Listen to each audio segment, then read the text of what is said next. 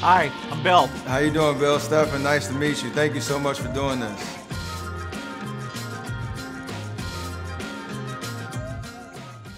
I know you've been you know, first in line trying to answer a lot of these questions and lead in this moment. It's a pleasure to, to sit down and just have a conversation people have seen you do a lot of these interviews and talk about things that you know, you're passionate about and how you can best serve the, the community at large, not only here in the U.S., but internationally. I wanted to highlight your goalkeepers uh, initiative. I want to do something a little lighthearted and fun. I don't know, when the last time that you've done a job interview. A lot of kids out here that are either coming right out of college or planning to enter the workforce soon, obviously in this uncertain market, but we wanted to give them a little advice on answering those typical job interview questions that are important in terms of trying to set up your future and getting into the career that you want to get into. If you don't mind, I want to ask you, you know, a couple of the, uh, you Google the top 10 interview questions and see uh, if you can give us some insight. Is that all right? Love to, yeah.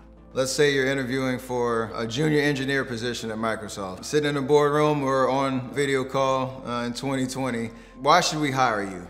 You should look at the code that I've written. You know, I'm kind of crazy. I write software programs way beyond any classes that I've taken and think I've gotten better over time. So take a look at how ambitious I've been there. I do think I can work well with people. I might criticize their code a little harshly, but overall, I like to be on a team. I like ambitious goals. I like thinking through how we can anticipate the future. Software is cool, and I want to be involved.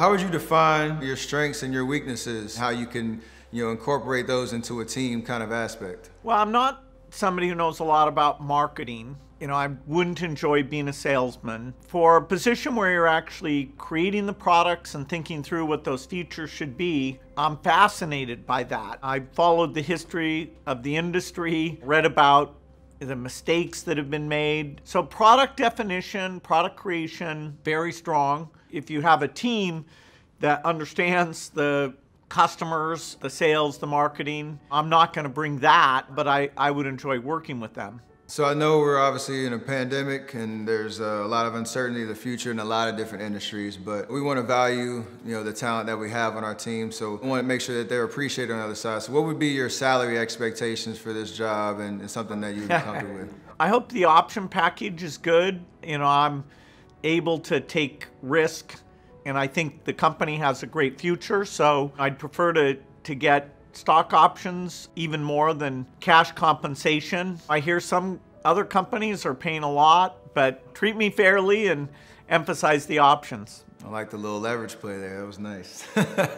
That'll be helpful. Just a couple of sound bites of how you can come into those situations confidently, speak about you know your strengths in a way that you have a lot to learn and a lot to, to offer to hopefully you know your future company. So thank you for doing that. I'm, I'm sure it was uh, hopefully a fun experiment for you, but for uh, a lot of these young people that are going to be coming into the workforce, hopefully they can take something away from that. Your Goalkeepers 2020 you know report that, that came out for those that don't know about your foundation, what you've done with Goalkeepers, dedicated to accelerating progress towards the 17 specific global goals for sustainable development and obviously the North Star of ending poverty and fighting inequality all around the world. I want to talk about where you say COVID-19 has impacted not just us here domestically in, in the United States, but globally. And I think you said something about in what the 25 weeks that we've been dealing with the pandemic, it set our globe back 25 years. Can you kind of elaborate on the effects that you're seeing, especially in low income countries? One amazing positive thing is that in most years in these developing countries, there actually is gradual but very positive progress. That is, since the year 2000, We've cut the number of kids who die before the age of five in half. Literacy rates are going up, malnutrition's going down. So normally when we deliver this report to the United Nations that has these ambitious goals called the Sustainable Development Goals, normally we're documenting that slow but steady progress and highlighting the countries that are doing the best and talking about some of the heroes who have either invented things or toiled out in the field making that progress. This year, sadly, our report was pretty much a downer. Things that we look at, like how many kids are getting vaccines, because of all the disruption to these health systems, it's dropped all the way back to where it was 25 years ago. You know, and so we were climbing up like this, and now we've dropped down a lot. And that means lots of diseases like measles, there'll be a rebound in deaths And so, if we just look at the COVID death number, although it's a very important number to look at, in no way for even the rich countries does it capture the negative effects, the tragedy of what's going on. Things like mental health or the educational deficits or other diseases that messing up the health system is making more prevalent, it's much more difficult to dimensionalize that. But we wanted in the report to let people know that, particularly in the poorest countries, things like hunger, poverty, getting life saving medicines, this has been a gigantic setback. Absolutely. I know here domestically, obviously, it's been an accelerant in terms of even some of the systemic and kind of generational issues that we've all unleashed the right resources in the right places. But can you kind of comment on the patterns that you've seen here domestically in terms of you know, overall health, the job crisis, looking at education now, especially that kids are either back to school with certain safety protocols or doing distance learning, things like that, and how that's affected the mass majority here in the States? Almost any dimension of inequity race differences that we see in the United States that are still troublingly large, the difference between the wealthy and the not so wealthy. This pandemic has made those differences even worse. You know, we can see it through schooling. If you live in a small house, you don't have a great internet connection, you go to a public school that's not doing online learning very well, you're falling behind, and that will have lifelong effects. Whereas if you're out in the suburbs at a well funded public school, or even more extreme at a private school, they're probably doing a good job of the online learning. You probably have a great internet connection. You probably have a room that you can get away and get, you know, peace and quiet to try to concentrate on your studies. The jobs that are well paying are many of those are the jobs where we can sit at home and just use Teams or Zoom and continue to be paid for that work. Whereas if you're a waitress at a restaurant, you know, doing a tough job working hard, not well paid even when you do it, you're not even getting the hours, so you're not getting the opportunity to work. And so we didn't prepare well for this pandemic. I was one of the voices that warned that something like this could happen, but even I didn't appreciate how inequitable this would be, including the death rates and the infection rates in inner city communities being so much worse than the average. In, in this generation, right, we're talking the social media era, and I know there's a lot of parallels to obviously the Spanish flu 1914, but in terms of what the difference is now and how information is spread, false information, how it's kind of fragmented, create a stir in certain communities versus others, and it's very targeted in that respect. How much do you worry about, you know, how people are sourcing their information, even regulations over how that information is shared, and whether there should be some involvement, whether from the government or, or, or what have you, in terms of how that is uh, disseminated throughout our community? Because information is obviously power, especially in the response to this pandemic. Things change so fast. How much do you worry about that, and what's your perspective on it? Well, the digital revolution internet, social media, all of that, in certain respects, it's made it easier for us to see what's going on. Medical researchers are publishing articles every day, and all over the world, people can immediately see what the new thinking is there. Tracking the disease statistics, I click on the John Hopkins website every morning and see, okay, which countries are having a tough time with cases or, or deaths. Thank God for the internet. Work at home, you know, our ability to connect up with each other is driven by that. But it also has meant that a lot of very surprisingly interesting conspiracy theories that are false. Sadly, they spread a lot faster than the truth. You know, so the idea that did somebody intentionally cause this thing, completely false, even in some cases accusing me of having some connection. That can be dangerous because it means, you know, your willingness to believe is the vaccine something I should take? Should I wear masks? You know, if you go for these simple but wrong theories, getting people to work together and protect each other so we can get out of this as soon as possible, that's really at risk.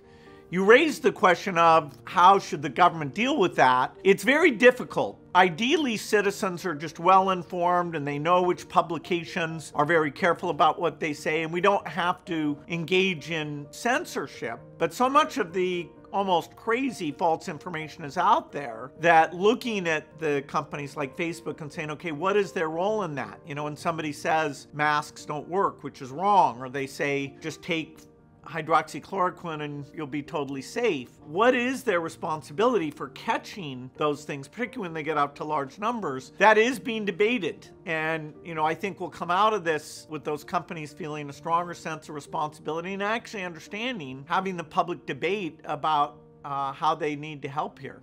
When it comes to that information, I know especially just the awareness of how this pandemic has affected black and brown communities across our country in a disproportionate amount. I think the CDC said, what, 2.6 times more likely for a black person and 2.8 times for a Latinx community to contract this disease. From your vantage point, knowing issues that have been prevalent long before this pandemic, but that have only been accelerated, how can we curb this? Put the right resources in the right place, put those communities in much more at, at ease in terms of the light at the end of the tunnel?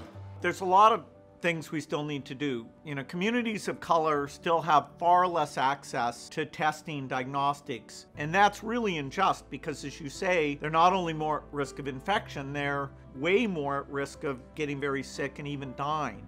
And so the fact that the testing resources, who gets the quick results, it's not in these inner city communities where a lot of the burden is. That's an injustice that should be fixed. Likewise, as we do the vaccine trial, we've got to make sure that people who volunteered are very diverse so that we have enough representations from the groups who are being hit hardest and we understand is it safe, is it effective in those groups, you know, not just the average statistics there. You know, we wouldn't have predicted that the burden would fall so heavily on people of color. And we're still confused about that. Is it partly the jobs they do? Is it partly comorbidities? Is that they live in larger multi generational households? You know, we need to get to the bottom of this because that has to be part of our understanding this disease and how we you know, reduce this incredible burden. But it is very sad that at the same time we see racial injustice through policing and we're you know talking about that we have this raging pandemic that is messing up these communities and setting them back both in absolute and relative basis for education their health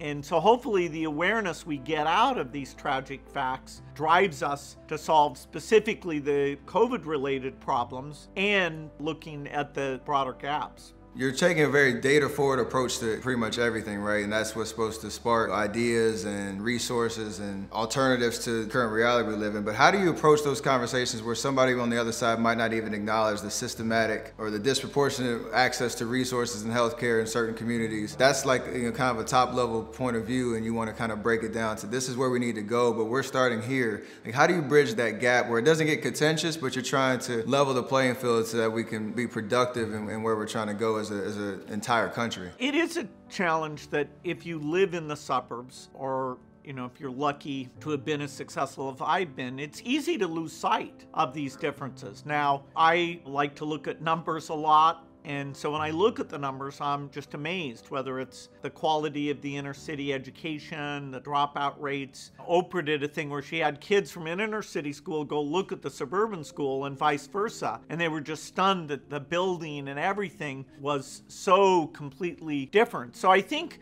you know, even for me, I have to go, you know, whether it's the inner city in America, talking to people who live there, or outside the US, we have this same thing. You know, the situation in Africa, you know, it's overwhelmingly uh, black population, is so much worse than people are probably aware of. And so hands on visits, whether it's to the schools or the clinics, I think that is necessary to hear the voices of people who've been hurt and then, you know, there's a lot of good movies now. There's a lot of good books. I was just reading the new Jim Crow, which is pretty eloquent and forceful about the justice system and the role that it plays in perpetuating bad conditions. And you know, it takes a lot to try and put yourself having empathy for other people. So we all have to push harder on this. I love that. And I think approach to that is obviously deploying technology in the right aspects to move in, in the most optimal way. Like what role do you see technology and innovation playing in, in our recovery as a whole? You talked about your early surveillance program in Seattle and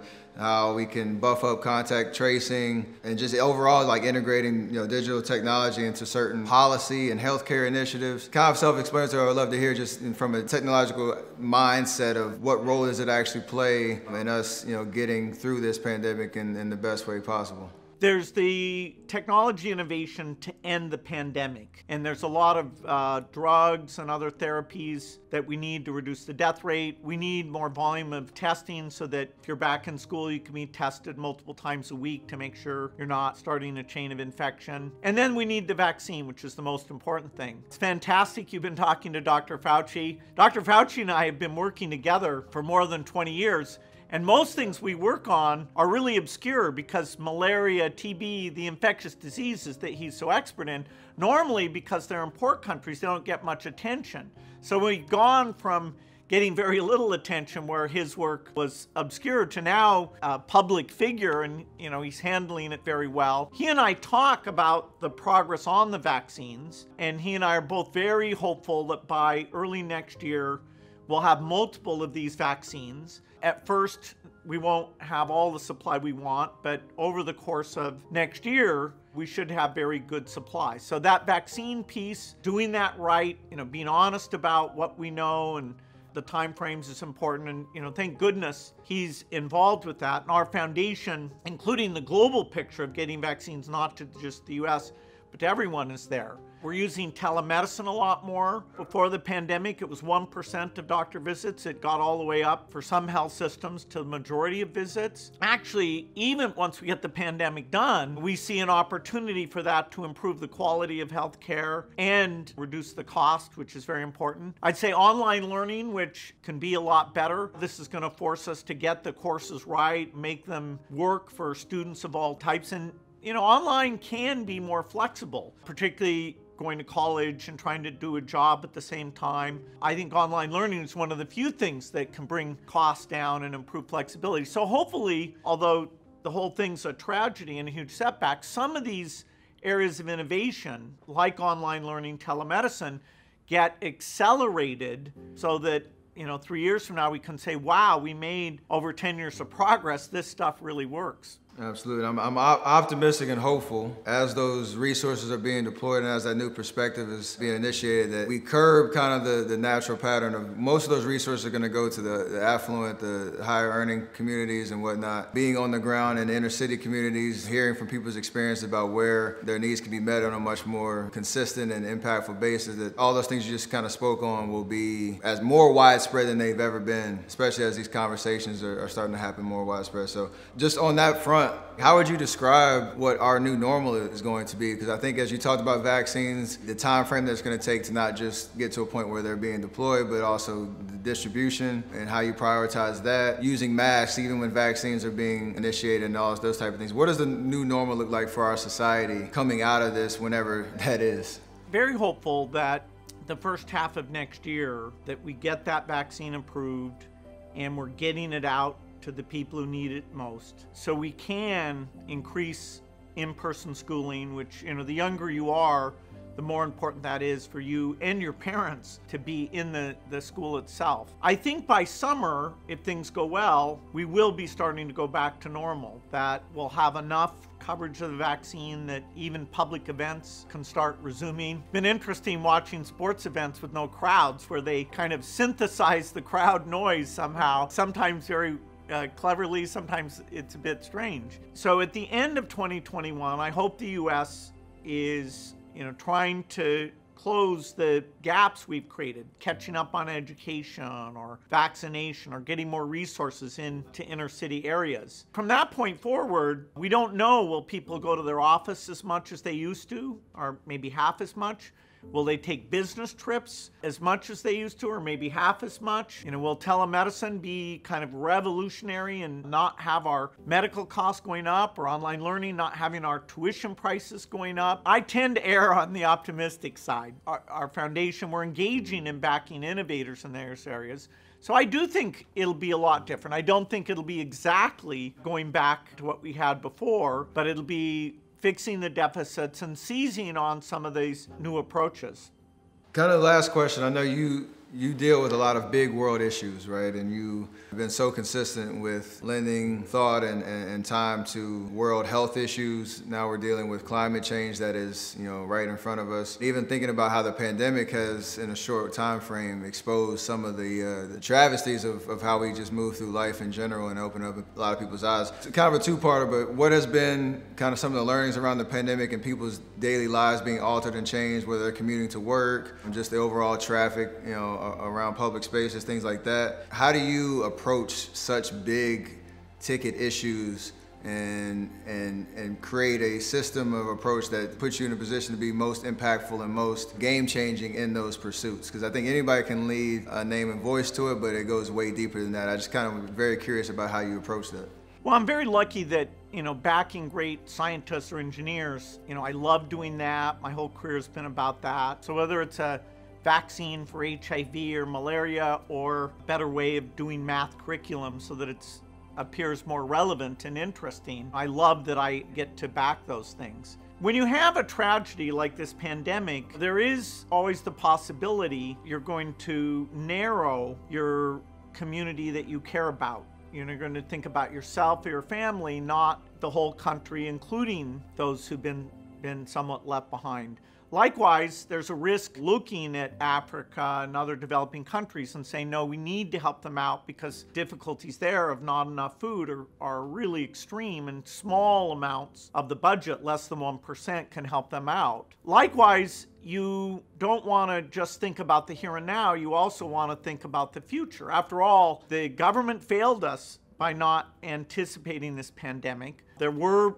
voices like mine in uh, TED Talk and other venues that kind of said, hey, get ready. We don't know when, but it's coming. Sadly, that didn't happen. Another thing we trust government to get us ready for is climate change. That's coming and it won't be as easy as creating a vaccine to solve it. And so right now, in terms of people's sympathy being broad, you know, being willing to address other problems even though they're not here right now, I am actually seeing a lot of positive voices. People saying, make sure the recovery is a green recovery. Europe has done a lot on that. And so, and actually the dialogue in politics about, you know, does climate change matter is stronger today than it's ever been. So this closing in and only worrying about the short term, I'm not seeing that.